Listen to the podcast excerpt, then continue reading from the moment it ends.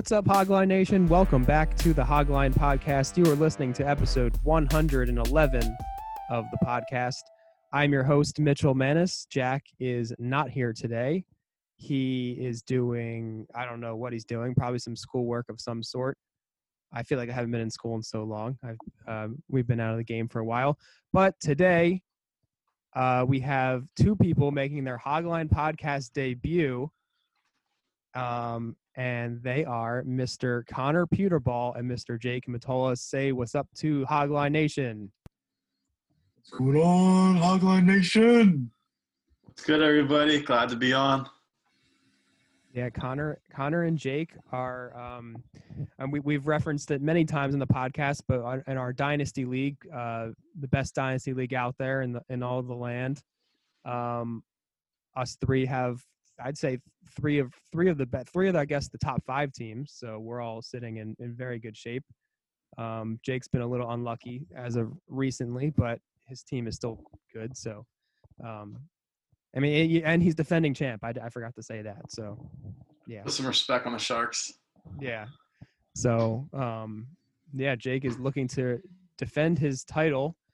Um, but I'm seven and zero, oh, and I have a thousand points for, so I'm making it uh, making it pretty hard. Um, and Connor's chop blockers aren't too shabby either. Anyway, um, welcome to the podcast. Thanks for hopping on in, in short notice. I just asked these guys today, and they um, they're hopping on. So thank you for that. Uh, I'm going to run over, run through, excuse me, today's uh, topics. We will be discussing college football. Um, we're about whatever this is, five, six weeks into the season. We haven't really talked about it, so I wanted to mention that a little bit. Um, then we'll be getting into a Week Seven NFL recap. Uh, talk about some some of the the best matchups of the week, some injuries, some seeing seeing where things are at this point of the season, and then to close out the show, we'll be talking about some fantasy football where uh, the guys are going to give you some buy low and sell high to help help you guys with your leagues as the trade deadline is probably approaching in your league. I feel like most leagues have it around around Thanksgiving, maybe a little bit before, but um, we want to give the listener some help with that for to swing some trades for their playoff pushes. Um, all right, we'll we'll get right into it. We'll talk about some college football. The Big Ten returned on Saturday and um, everyone is talking about that controversial call. I guess we'll we'll start with that. Penn State 35, Indiana 36. Um, what do you guys think? What do you guys think of the call? I'm sure everyone has seen it. At least I've seen a picture or video of it. Um, let's start with Jake. What do what do you think? I felt like right off the bat, I thought he was short. I thought he somehow like stepped out or the ball hit the ground when it went out. And I think just like after watching the review um, from the side angle, like the left side angle, you can clearly see the ball hit the, the out of bounds white line before it contacts the pylon. And I think from the other angle, which is kind of back by the goalpost, it looks like to me that you could clearly see that the tip of the ball, the nose of the ball wasn't even close. It was probably an inch or two away from the front of the goal line when it initially contacts the pylon. So just between those two angles, I think it should have been pretty clear to refs to make that call, but they had been sticking with their guns pretty much the whole game, anyways. Um, know, Big Ten refs aren't really known for being the best. Uh, and they kind of put themselves in that position to begin with. They had multiple opportunities to win the game. They missed two, three field goals. They went 0 for 3 in field goals. Um, and then Devyn Ford ran to the end zone when he could have just kneeled it out after getting first down. They would have won the game. So while while the refs did, I think, butcher that call, um, Penn State put themselves in that position to lose very much. It's very much their fault. Right um, yeah, they, they, they, shouldn't have it shouldn't have been that close to begin with, as you just said. So that's definitely true. Connor, Connor, what did you see from your angle? What what what call would have you have made? I was literally just watching it as Jake was speaking, and I completely agree. It definitely looks. I can't believe that that's what they called. I wasn't. I didn't watch the game, but that's crazy when you see it from the angle. Now it doesn't seem like that. Like should have been uh, called, but I don't know, but I, I, don't feel bad for Penn State. Like Jake said, they had three missed field goals and the the kneeling mistake. So, um, yeah, like Jake said, they put themselves in that position. Right, and I, I um, correct me if I'm wrong, but I think I heard it was some sports book. I don't know if it was FanDuel or some some site, but they were refunding people that like bet on Penn State. Did you guys hear anything about that? No, I saw that. Yeah, um, they thought it wasn't a good call either, so they're refunding people for the for the money line. I think. Right, and I uh I don't know how I feel about that. I mean, I I agree. Obviously, you know, bad call, but in my opinion, bad calls happen all the time, and people lose money all the time and on bets like that. So I don't I don't know how I feel about people re- getting their money refunded. I don't know what you guys your opinion on that is. I guess it's like a good business move. Maybe if somebody bet on that game, like they might be more incentivized to head with it. If it was FanDuel, you know, return to them. But I I agree. I mean, I, that was the call, or that's how the game ended. It should be whatever the box score was. So that's a little interesting. But I mean, I'd feel really happy if that was me. My guess is that it probably is they're giving credits back. Um, so it's like it's going to have to be spent on the website again. Uh, Yeah. So it's it's more of a PR move than anything monetary. Uh, would be my best guess. But yeah, yeah, that's. I I mean, yeah, to a degree, I think that it, bad calls happen. But like first game of Penn State of the season, FanDuel is trying to come up with something to get their name in the news. One, Pennsylvania sports betting, it's legal. A lot of Penn State fans trying to keep them coming back, feeling they didn't get screwed over in the first game of the year it's a smart business decision to me. Right. Yeah, I, I didn't think about that. How it might be a, a site credit. That makes more sense. Mhm. Um, but I just think back to like the the Rams Saints game, obviously the NFC Championship game in 2018. Like if those people didn't get their money, I mean, I guess because this is literally like this decided the game. Not that the pass interference like didn't, because it was obviously very important. But this was, I guess, the mhm. the end all be all. But whatever. I just thought that was interesting, and I thought we should mention that. Um, all right, I'm going to talk about Rutgers for a minute. That's the next thing on my agenda.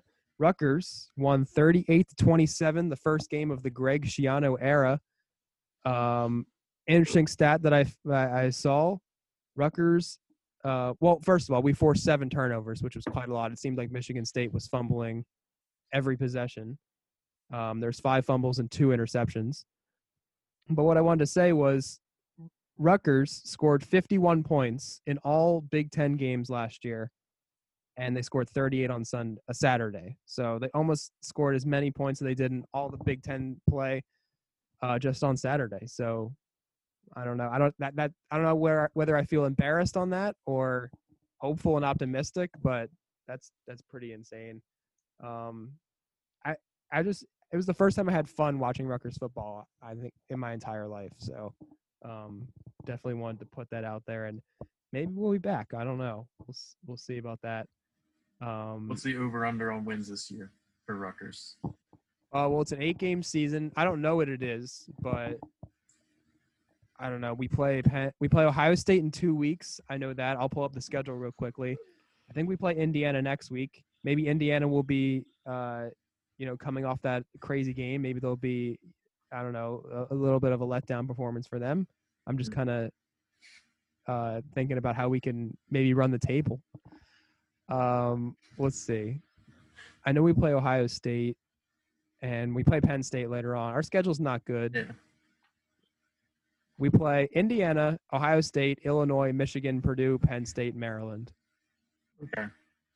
So That's not the easiest. But I I don't know. they've won one already. You know what? Do you think they have a chance to get to four or five? I'd be happy with four. Um, I don't think we're going to beat Ohio State or Penn State or probably Indiana, but um, you know, I don't know too much about Illinois. We always play them pretty well, so I don't know. I'll, I'll be happy with honestly anything, to be honest, because I, I was telling these guys before we recorded, Rutgers was nine and thirty nine when I was went to school there, so um, it was pretty bad. I went to every single home game. I was a very loyal fan for the first three years. and I didn't go to any senior year because I just could. I was done. I couldn't do it. I think you should have more hope for them against Indiana. I mean, Penn State out outgained them 488 yards to 211 yards. So it's not like Indiana's putting up huge numbers, and Rutgers defense, is, the seven turnovers is insane. So Mm-hmm. um, I would give them a better shot against Indiana. And I mean, they just didn't they didn't play very well. Penn State just kind of kept shooting themselves in the foot over and over again. So If it's one thing Rutgers can do well, though, it's shooting themselves in the foot. So that's true. that is true. I mean, you never know with Schiano. Could be a different different era. Yeah. Yeah, he, right, when the announcement that he was the coach, so many recruits like came in out of nowhere. I mean, not out of nowhere because he was the coach, but it's just crazy how one move can just make that much of a difference for a, a school. I mean, he was in talks for NFL positions and went to Rutgers instead. So I thought that was, I mean, that's a pretty big draw to begin with. You see it with like Deion Sanders going to Jackson State and them getting five stars looking at them already. Like a five star is not going to look at a school like Jackson State without Deion being attached to the program. So it's just, it goes to show what a, what a head coach can do for a program and getting recruits and then how those recruits can uh, like immediately reflect on the, uh, the, the product in the field. Exactly. Um, I guess other big new, Big Ten news. We'll we'll close off here. Justin Fields looked really good. He only had one incompletion, uh, three total touchdowns, 276 passing yards, 54 on the ground. Um, I mean, barring a, a catastrophic injury, he's going to go top five in the NFL draft. So, and I don't know. I mean, he, he did well, so he may, maybe won the Heisman this year. Who knows? But um, it'll be interesting to see a lot of good quarterbacks this year, so that'll be interesting to see for that. Um, speaking of good quarterbacks, we can talk about Trevor Lawrence. Uh, I posed you guys the question about a couple minutes ago before we hit the record button, but what would you do if you were Trevor Lawrence and the Jets had the first pick? How do you? How do you? What do you? What's your course of action? Connor, you want to take this? Just to start?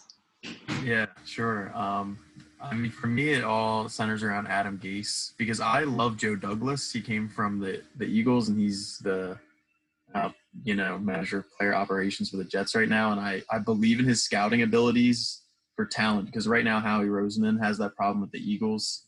So I, I trust that Joe Douglas will take the Jets franchise in the right direction.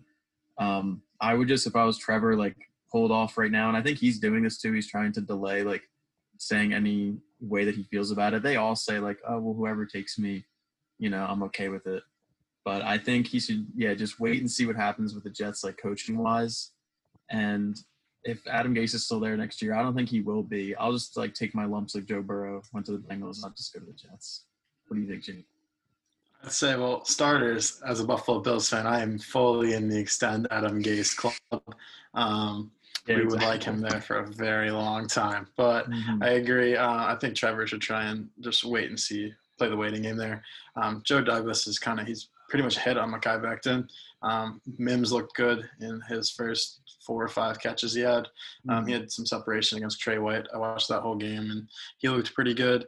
Um, from a scouting perspective, I would say they're doing well in the draft, but just also from from that perspective as well, like they're really they're, the cupboard's empty there. Like they've got Yeah. these few good guys from the draft, but I mean the their center, their left guard, their right guard, their right tackle, everything everything but back to them on that line is Swiss cheese. And then outside of Mims, they don't have really any tar like any any talented receivers. Hey, hey just got Jamison Jared- Crowder. just- Jamison Crowder. Okay, Crowder, Jamison Crowder didn't even play on. on Sunday. He's hurt and he's old. I know. I'm just saying. I got to defend my guys. He's old. Is he even under contract for next Yeah. year? I'm not sure, but he's balling out. He's having a great year. He is having a good year, but like it's not- future future looking pieces, they. Hence, they got rid of Jamal Adams. I've seen traded Yeah. for Quinn Williams. It's just like they have so much more of a need other than our quarterback that I think if Trevor goes there, it's going to be a Sam Darnold situation all over again. Right.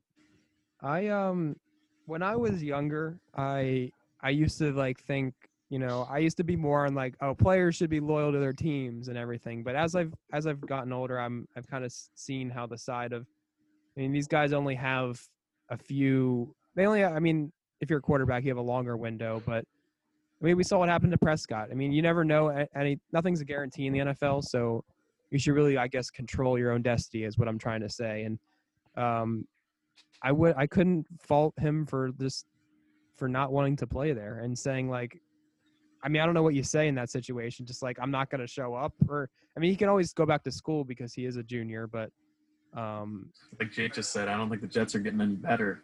You know, they might just be no bottom feeder next year as well. Yeah, that's yeah, that's true. But um, but yeah, I mean, I I first thought of this because Kieran actually said if if, if he if he were Lawrence and the Jets had the first pick, he would just just say I'm not going to show up. But um, I don't know. It's just cer- certainly an interesting situation, and um, we'll see what happens. Because I mean, I feel like the Jets are just a lock for the first pick. I mean, I, I agree. the Giants have one win, right? And the Falcons have one win. I think they're the only other one win teams. Is that right? Yeah. Um, Vikings, I believe, only have one win. Oh, yeah. Right. Them too. I think there's like four or five teams with the one wins. Standings real quick. But yeah, I mean, the Falcons are clearly looking for somebody. Uh, Bengals are one and five. Texans are one and six. Jags are one and six. Giants are one and six. Vikings are one and five. Falcons are one and six. Okay, a lot, a lot more than I thought. Yeah, I but mean they still. sneak out a win. They sneak out a win here or there, and I mean they might not be in the basement anymore. But still, I I also think Justin Fields could potentially play himself from that first overall pick if he continues to only throw one incompletion a game, and the incompletion was a drop in the end zone. So like, I mean, Yeah, yeah, Yeah. I, I don't know what Trevor should do. it's tough for sure. Um, last college football question I have for you guys. Um, you know, it's a weird season. Obviously, some teams are playing 12 games. Big Ten and Pac-12 are playing abbreviated seasons. How would you like? What do you do? Like, what if a team's like 11 and one? What one team's eight and zero? I, I got. Do you guys have any answers for that? Do you think, or I don't know? What do you guys think will happen with that? Just the whole ranking system. I mean, there's no conference. Yeah, there's no out of conference play to begin with, so you're kind of just basing it off of who beats who in conference, and the best teams in the conference. I think are going to kind of come out of it. Um, is uh, an 11 and one Georgia team better than an 8 and 0 Ohio State team? Because I mean, that's essentially the question we're asking ourselves here. An 8 and 0 Oklahoma State team, um, if they end up winning the Big, but the Big 12 has been playing, so they're going to be 10 or 11 games, I believe. So um, I, I can't imagine more than one team comes out of the Big Ten. And uh, with, I'd say Clemson's a lock, Alabama's a lock as one and two. Uh, one of the Big Ten, if they go eight and zero, is probably a lock. And then you're up to either an SEC team or an, a Big 12 team, or potentially even Cincinnati if they go undefeated for that last spot. Um, and there you're looking at- Yeah, or Notre Dame. Um, but Notre Dame also plays Clemson, so they're going to have that that competition with the one win. But all those teams will have played ten or eleven games, so I don't think you're really looking for for a Big Ten team outside to like to compete with uh, any of those teams, unless unless some other Big Ten team goes seven and one and play a really really close game with Ohio State as their only loss.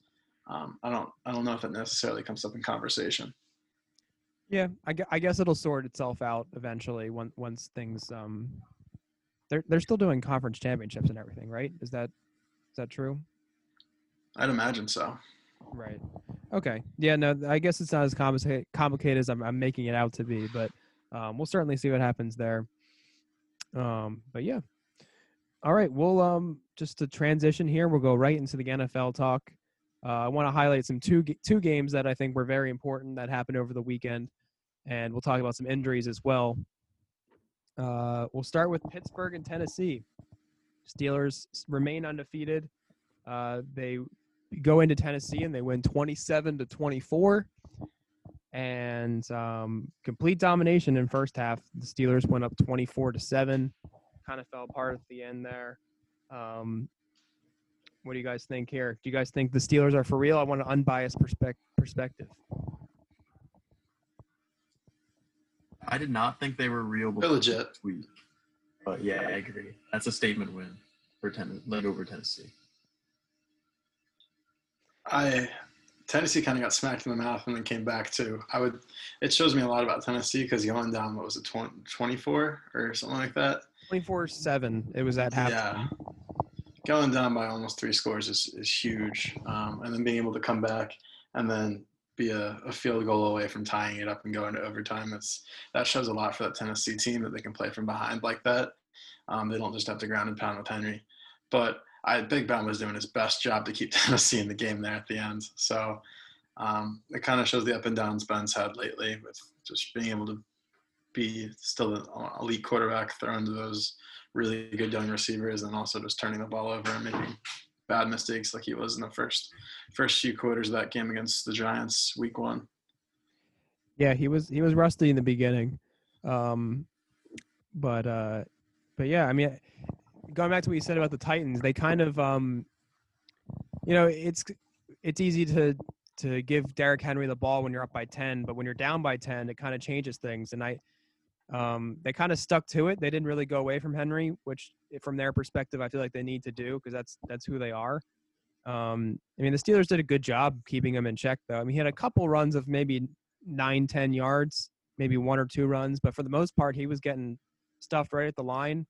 I know he snuck into the end zone, but um, I think we did a pretty good job on him, and then that's obviously the key if you can do it is stop him. But um, I mean, he's pretty great. So he's scary. Yeah. There was who was that one uh like Steelers linebacker he like took out of the game when he did sneak into the end zone. It was like the play before. And it was just like, all right, boys, like which one's just gonna like sacrifice their soul to like Derrick Henry? Because like he just slammed him and then they had to take him off the field. Yeah, that was that was the um the uh the Devin Bush replacement, Spillane. Okay. Yeah, he was. I don't know. I don't know the extent of his injury. I forgot to look into that, but it seemed like it was some type of shoulder injury. But yeah, he it was like running into a brick wall. Um, it was a great play, but he yeah, stopped him. But yeah, ended up not mattering. Yeah, and then he gets in next play, so it was all for nothing. But um, yeah, I'm excited. The Steelers play the Ravens this week, so uh, right back at it. Another tough matchup. Um, we'll see if we can hold them off.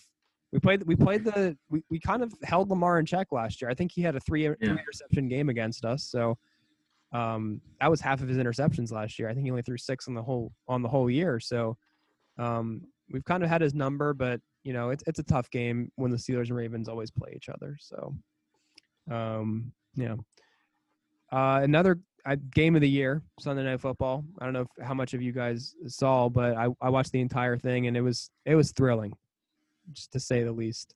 Um, the Cardinals pull off the win in overtime, 37-34, and um, it was a good day to have Tyler Lockett. That's the first thing I'm going to say.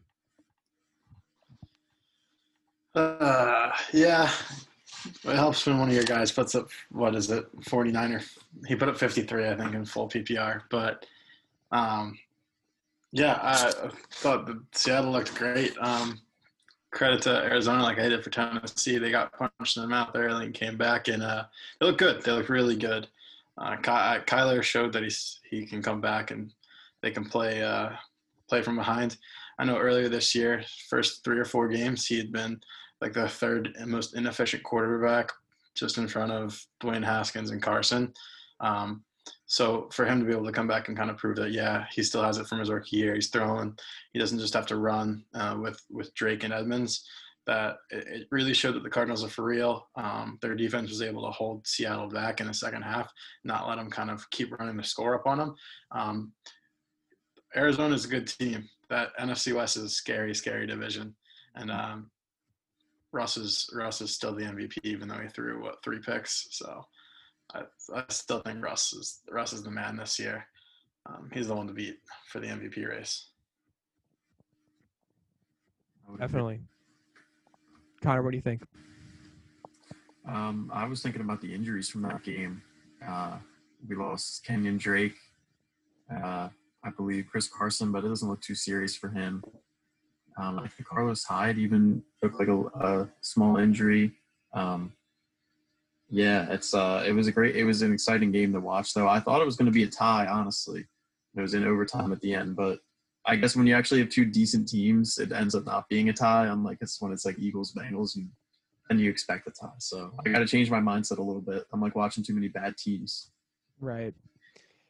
Yeah. No. It it was the game of the year to this point. Um, it was there was a lot of good games in general this weekend, but especially this one, it just really topped off a great weekend of football.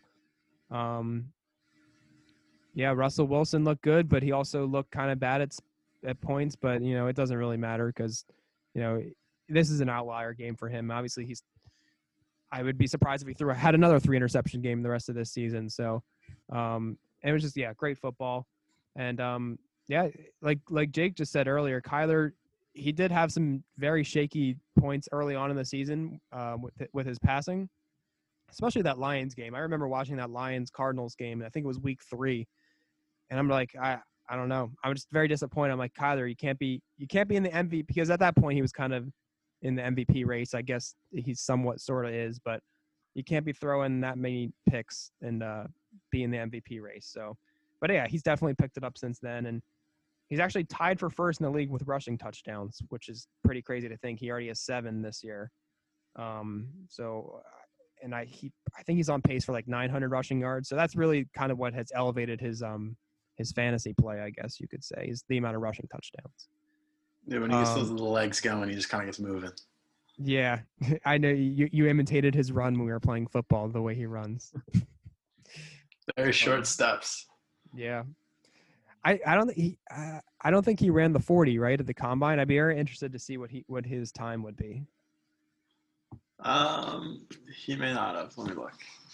I don't believe so, but I, I just I don't know what it would be. I think maybe he could run like a four or five, to be honest. That's what I would have said. But yeah, no, it, it, um, I don't think I had anything else to say about this game.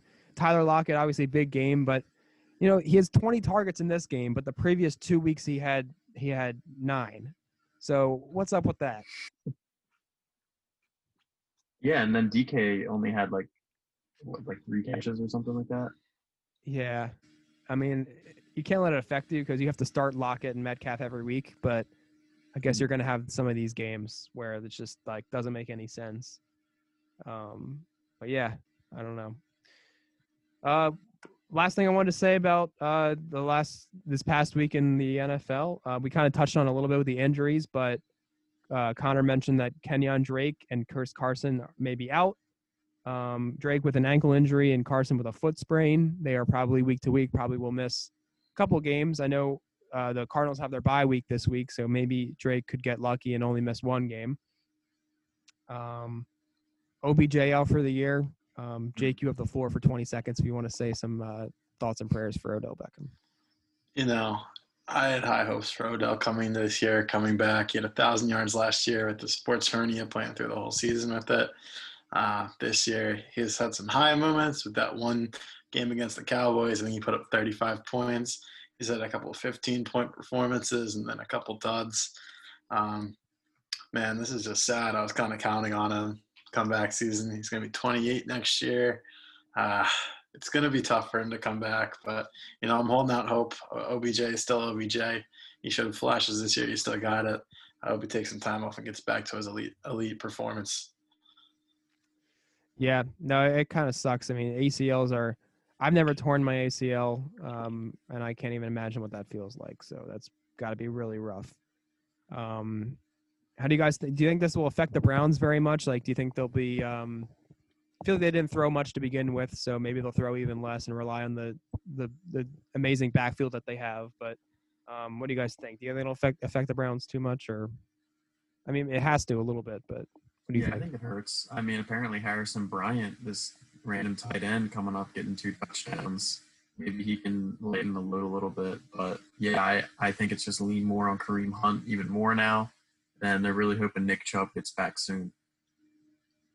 I'm not sold on the Browns as a, as a contender Yeah. yet. Yeah, They're barely, a- be, what are barely beating the five and two, but they're Yeah, uh, what they're five and two, right? That's correct. And then the Bengals. Yeah, but they only have one team against a team that's not the Bengals or the NFC East. Oh, yeah. No, that's not good. When do they play the Eagles? Do you guys know the Browns Eagles game?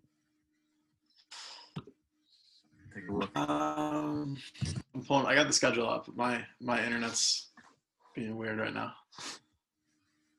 Um, I think it's in a couple weeks, but um, it's uh, after this next week. It's on November 22nd. It's a Thursday night game? All right. That's, that sounds like a Thursday night game. Eagles Eagles Browns is Thursday night. Yeah. Uh, after this next Sunday night game against Why are the Eagles always in prime time? I don't know, man. We don't deserve it. Can they like why why can't the we gotta watch this practice squad team. why can't the Steelers Ravens be prime time and why the Eagles Cowboys have to be prime time? Please explain that to me. I mean, they have pretty large You large can't fan bases. flex. You can't flex until after week ten. Really? Yeah. I mean, they did. I mean, I guess they did it this week, but it was with COVID. But I mean, It was they flexed it this week. But Mm. yeah, um, yeah, it, it'll be rough. No one wants to see Ben DiNucci play football and in prime time. But You got. I mean, it's just for the practice squad team for the Eagles. They're down what nine of eleven starters on offense. I And mean, they are, but I think people overreact about it because it's dudes like Alshon and Deshaun. I mean, yes, Lane Johnson was missing, and then obviously, um, who's the guard? I'm forgetting forgetting his name, Brooks, but yeah, Brandon Brooks. Um, that's huge, but I think like some guys that were already not great anyway. Like I didn't expect Deshaun and Alshon to play every game this year anyway, and it's like kind of taking away from the consistency of the offense. But like all, I think I saw a stat that was like eight of Wentz. All eight of Wentz's touchdowns, his last eight touchdowns have come from players that weren't on the roster at the beginning of the year. that's bad. Like Yeah. no one knew who Travis Fulgham was until that game a few weeks ago, or John Hightower, or I knew who Jason Croom was because he was Buffalo Buffalo guy for a while. But uh, I mean, People do not. Yeah, and then Boston Scott's been a practice spotter backup guy until the end of last year. Is just, I mean, they're playing well enough, but it's just you don't want to see these guys playing on Sunday night. No, not at all. Um, it'll be rough, but uh, maybe I'll put some money on it to make it some interesting in some capacity. Uh, we'll see about that. Um, but yeah, no, Andy Dalton also got wrecked. I forgot to mention that. That was pretty brutal. Um, we talked about the backup there, but yeah, that was bad. And Yeah. I don't know who hit him, but he got ejected. I think, right? Yeah, Jon Bostic. He he's not even supposed to get suspended. He's gonna be fine, not suspended, which I think is a joke. But Hmm. I mean, that was clear. He just dove his head right in there. You got to suspend that guy. Yeah. Come on, Roger, pick it up. You gotta, you gotta, you gotta at least one game, like, cause that that was bad. That was really. How about uh, Melvin Gordon with the DUI? He hasn't gotten anything yet. Yeah, I, I, yeah, but it just like fell by the wayside.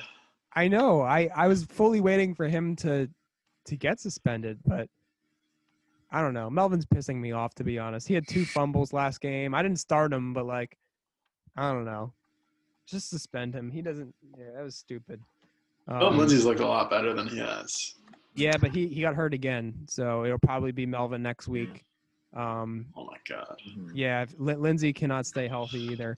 But yeah, I was I actually I play Connor this week, um, and I was gonna start Melvin because he plays the Chargers. I'm thinking revenge game, but I might go with DJ Moore instead because I don't know if I can trust Melvin Gordon.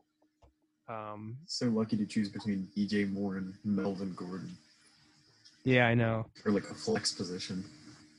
Um, but we'll see. I don't know what I'll decide yet, but I, I don't want to start Melvin. It's just the revenge game factor is kind of uh, playing in my mind. Mhm. Uh, that matters. Yeah.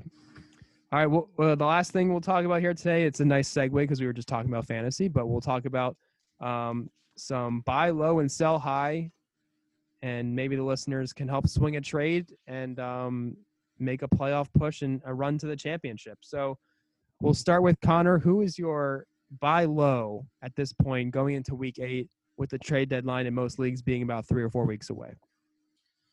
I'm thinking, do you want like um like a lower profile guy or like my higher profile guy? It, you can share both, but whatever whatever you want.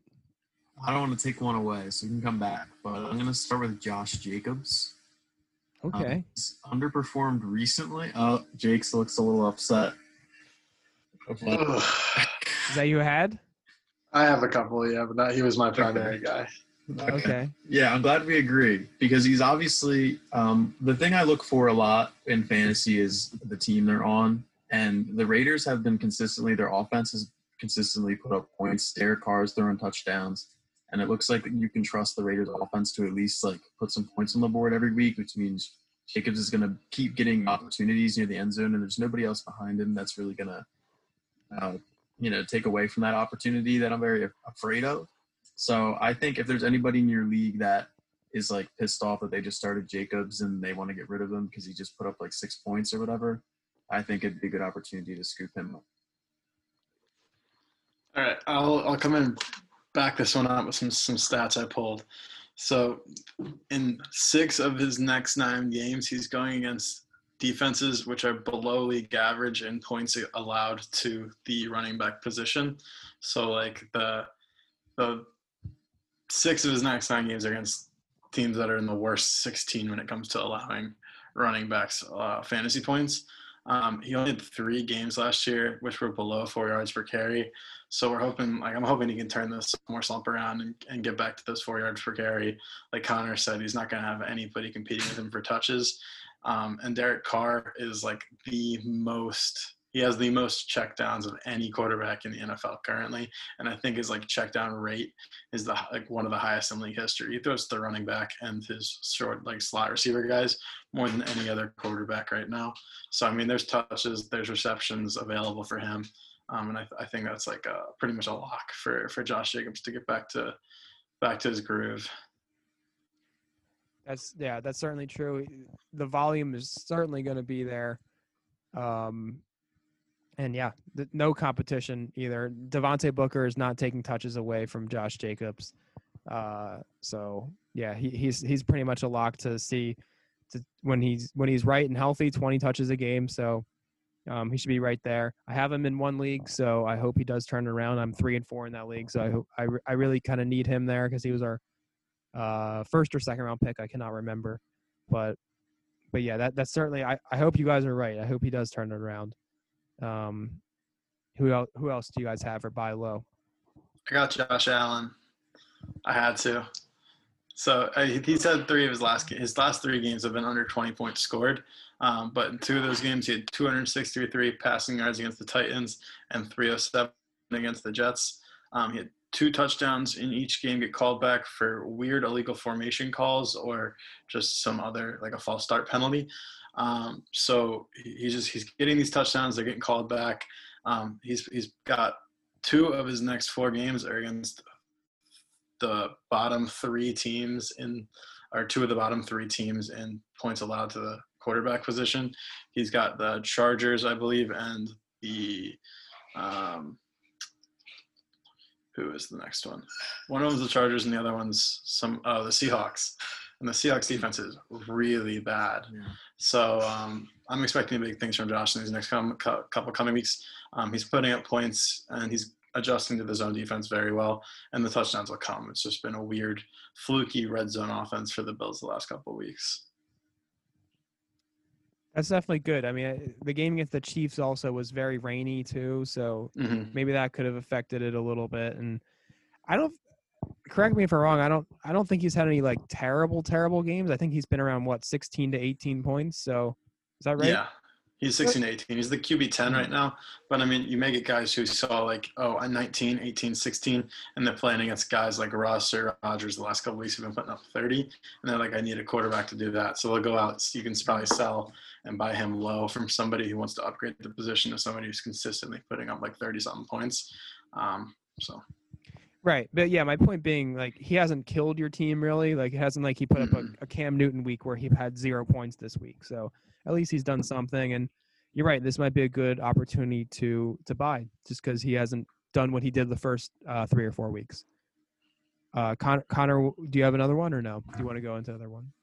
Um, I can just quickly say I think Justin Jackson is a good quick pickup if you need like a running back fix for the next few weeks because the schedule for the Chargers coming up is Vegas, the Dolphins, and then the New York Jets after this next Denver Broncos game. So um, and I and it doesn't seem like Austin Ekeler's coming back as soon as maybe people thought. So uh, and Justin Jackson has been getting touches the last couple games. Um, Joshua Kelley is obviously always there, and he looks like he gets some of the goal line work. But I think Justin Jackson is a safe bet to like get you that like top floor like ten points per game, um, especially against the easy matchups. Yeah, I did hear that report today that Ekeler might be uh, slightly more delayed in his return than we initially anticipated. So yeah, you're right. He could definitely be serviceable for a few games there. And Josh Kelley, I, I don't think he's been very good either. Hasn't he averaged like Yeah. not very good yards per carry? I remember it was 2.3 earlier in the season. He's like 3.7 yards per touch, and Oh, per touch? yeah, I think it's 3.7 including receptions. Yeah, Oh, that's really bad. it's really bad. Mhm. Yeah, I didn't know that. I didn't know it was that bad. I knew I knew he wasn't being that efficient, but 3.7 a touch is, is pretty brutal. Um, but yeah, that's that's definitely good. Um, it's good stuff. I uh, I'm interested to hear what Connor has to say about the sell high though, because he was saying that I'm not going to like it. So I'm I'm interested in, in hearing what that could mean. Don't disrespect my players. I'm playing you this week. You don't want to you don't want to um to jinx yourself, but go ahead. Go ahead. That's true. Yeah, I could get some bad juju uh, for this weekend. But yeah, I was gonna start with James Robinson. Oh, I don't like that. Now I I understand James Robinson has been he's for many people maybe has been the savior of your team this year. Um, he's been he, he's an RB three right now in fantasy. Overall, not a RB three, the RB. The. RB3, I want to clarify yes. that the RB three. But go ahead. Tell me why you want RB1. him. So I don't think it'd be horrible to hold on to him either. But when, at the beginning of the year, when we looked at the Jags, we did not think that any running back here was going to be have a lot of opportunities to get points. Like when Leonard Fournette was still there, the, doubt was, well, we know Fournette's pretty good, but the Jaguars suck. So I, I think that the Jags have proven that they do indeed suck. And I my like I said earlier, when I'm looking at players, I think about the team a lot. I just don't think that Jacksonville is going to be able to keep putting Robinson in the position to succeed.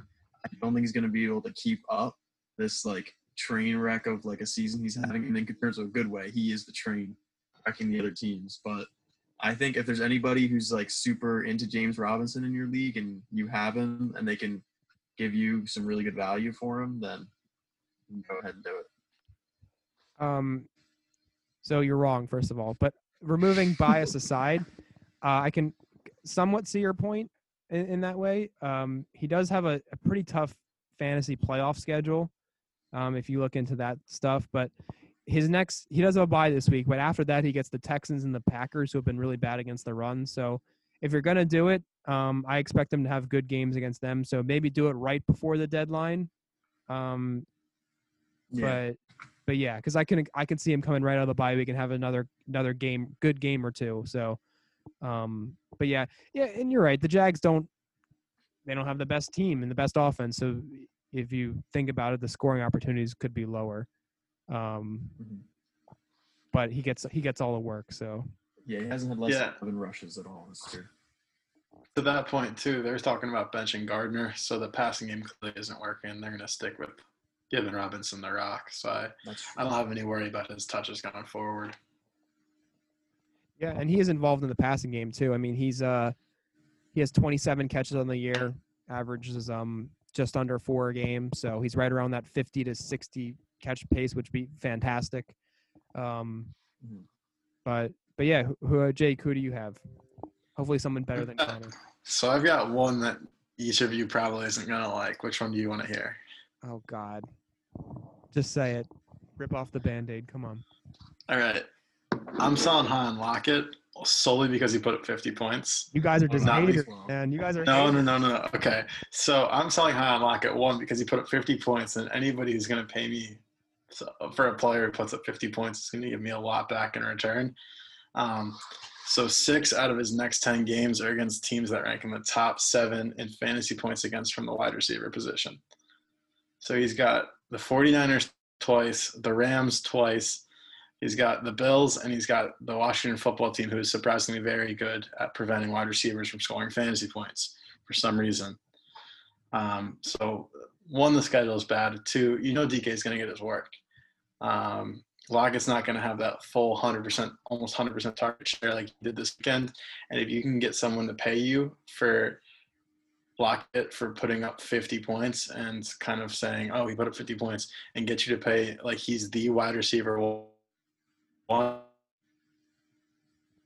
high is just it's crazy. Lockett's obviously going to probably finish the year as wide receiver one, fantastic player. But if you can get at least two wide receiver ones, or if your team's running back needy with how much in, how many injuries are going on at the running back position right now, and you can lock in like a Christian McCaffrey coming back or an Aaron Jones and more, I would say I would say go with that. I mean, you can't you got to get max value for their players, and I think Lockett peaked this season with his 50 point game, so. Um, I would try and, and pick up someone else from there. And then my other sell high, Connor, is Kareem Hunt. Um, Chubb's coming back, I think, in what, two or three weeks? They so in week nine, and they're, they're anticipating week 10. Yeah. So, so I would say Kareem Hunt's a, another good sell high, especially if your team is in a position where you can afford to sell him um, right now. If you, if you have a decent amount of running back depth, and you can sell him to a team who has like a Miles Sanders or a Chris Carson or like a Joe Mixon right now, and they really need running back help to kind of stay afloat and get to the fantasy playoffs, I'd say maybe sell them high right now, get your value, and get yourself maybe like a Joe Mixon in return.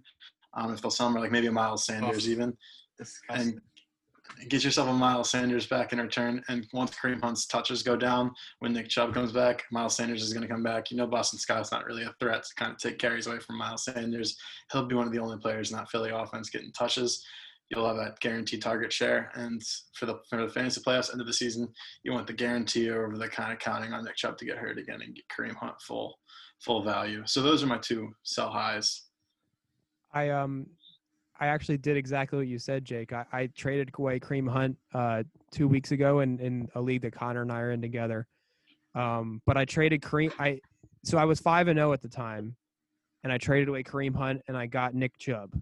So I, I flipped Nick Chubb for Kareem Hunt. So um, it's an interesting move just because at the time Chubb was probably going to be out for four more weeks, but I felt like I could afford it just because I was I was had a good record at the time. Um, but yeah, it's certainly interesting because I mean, while while Hunt is the lead back, I mean it's it's so hard to I don't know. Like he, he's so good when he's when he's there, but it's just this looming thing of Nick Chubb coming back, and you don't know what it's. I mean, it'll probably go back the way it was, but maybe they'll ease him back. I don't know. It, it's certainly interesting to monitor, and um, it really depends on your record, in my opinion, if if you can afford it or not. So that's certainly an interesting point. Um, Connor, do you have another one or no? Um, I have like a longer list of just some names I was thinking of. All right, throw like, them out there. Throw them out there you can tell me. Yeah, just tell me what you think. So, I mean, another one, Julio Jones. Go, guys, what are you doing? You guys are straight up haters. What are you? I don't know if Julio is a sell high candidate right now. You mean he's like his value is high enough, or? I don't think he's. Yeah, I don't think you're gonna get full value for Julio. Guys, he's coming Julio back from plays, an injury. When Julio plays, he's a lock for like. When he plays. I don't know, man. What did he put up 13 this week? Uh, yeah, 13 and a half, I think. Yeah, I don't think you're getting full value if you trade Julio right now. I don't think I don't think he's a sell high because you know Julio's average usually averages like 18 to 20 a game. So I think you were selling him around 13 right here, and he's coming back for an injury. I don't know if he's a, a sell high candidate. All right. I guess I'm thinking more about that 29 point game still, but um, yeah, I was thinking as well. Uh, Juju. Now you're just personally attacking Johnson. me. Well, no, because Diontae Johnson looks great when he's on the field. Uh, that's Juju, a big F. Yeah, I, that's. but I just haven't been impressed by Juju either this year. I'm, let me tell you his highest point total for a week right now. But um, it just doesn't seem like you can you can trust Juju as like your wide receiver two this year. He's got he had 21 in week one. Uh, I think he had two touchdowns that week, and since then he's only had one touchdown. Um, going into this week eight against Baltimore. But the Steelers' schedule lightens up a lot after that Baltimore game. They get Dallas, Cincinnati, and Jacksonville. So you could say maybe he has a chance to turn it around. So would he be a buy low then? I would still sell high. You could wait maybe for those weeks, wait for him to blow up a little more. But I, I don't think you can trust him week to week. Yeah, I, I kind of agree with that just from an unbiased perspective. It's just the Steelers have a lot of weapons, and one week it's Claypool, one week it's Johnson, the next week it'll be Juju. It's kind of hard to tell who it'll be in a given week. Um, so, I mean, he'll have his splash games, but he may be he may be inconsistent because he has been this year. So, I can kind of see that. Um, I kind of stayed away from Juju this year, um, in general. Um, you know, obviously I love Juju, but it just it's just the I kind of s- saw it playing out this way, how it kind of has been. Obviously, I didn't see, I didn't expect Claypool to be this good this quickly. Um, but yeah, it's kind of we have a lot of weapons, and they're all none really stands out against the other. Like they all do something well in their own right, and um, so I, I kind of like that. But again, it it's hard to know what what you could really get for him right now. But yeah, interesting, interesting stuff. But interesting also how you named all my players and also one from my favorite team. So, um, wow. If you want Uh, to piss Jack off, I've got another one. Oh, okay, yeah, sure. DeAndre Swift. oh man, Why do you say that? So he's just getting, he's only has 44% of the Lions running back touches the last two weeks. He's still, he's being out touched by Adrian Peterson. Yeah, Dude, the lines like are just so dumb. 50. stupid. Lions are just so. So, yeah. So I just, I mean, he's been going off what the last three weeks, and they still won't give him the touches. They're still giving Adrian Peterson more carries than Swift. So I think you just kind of sell high because like that target, sh- that that carry share for him just isn't guaranteed. Um, and Patricia is just feeding the rock to Peterson, even though he's averaging 2.6 yards per carry. So, I mean, that could easily change going forward, but the, they haven't shown any any like remnant that they're going to change that next next few weeks because this is we're almost we're going on week eight here halfway through the season and the lions are still giving adrian peterson 12 carries a game He This is ran the same thing- for some reason too. Like, what, What? are you gonna throw to him? He ran. Adrian Peterson ran six routes for some reason. Oh. Does he even catch balls? Like I don't know. This is the put same thing as uh 2018 with on Johnson and LeGarrette Blunt. LeGarrette Blunt averaged like under three a carry, and they were still giving him like 10 carries a game. So that's probably I don't know if that, that's just Matt Patricia's philosophy, but um, yeah, it, it's kind of weird to be honest. But yeah, I know Jack might be offended about that one, but you got I guess from a dynasty perspective, you have to hope that Patricia gets fired and the Lions have a coach that knows what they're doing in terms of um, giving properly utilizing their running backs and whatnot. Um, yeah i'm i did all this from a redraft perspective none of this is for dynasty recommendations obviously but probably want to hold on to swift lockett and swift and lockett from a dynasty perspective right, right, Especially right. Robinson. Yeah. All right. So um, unless you guys have anything else, I think we can uh, wrap up here today. Thank you for having me on mitch appreciate it Yeah. Thanks for coming on. Like I said, it was, it was very short notice. I asked these guys um, late morning, and uh, they were ready to to hop on. So thank you guys very much. And uh, Jack and I both appreciate it. yeah always ready to hop on the sticks just let me know whenever It's a pleasure. Awesome. All right, everyone. Thank you for listening. Um, be sure to subscribe to us and follow us on Instagram. And um, we'll catch you next time, folks. Thank you.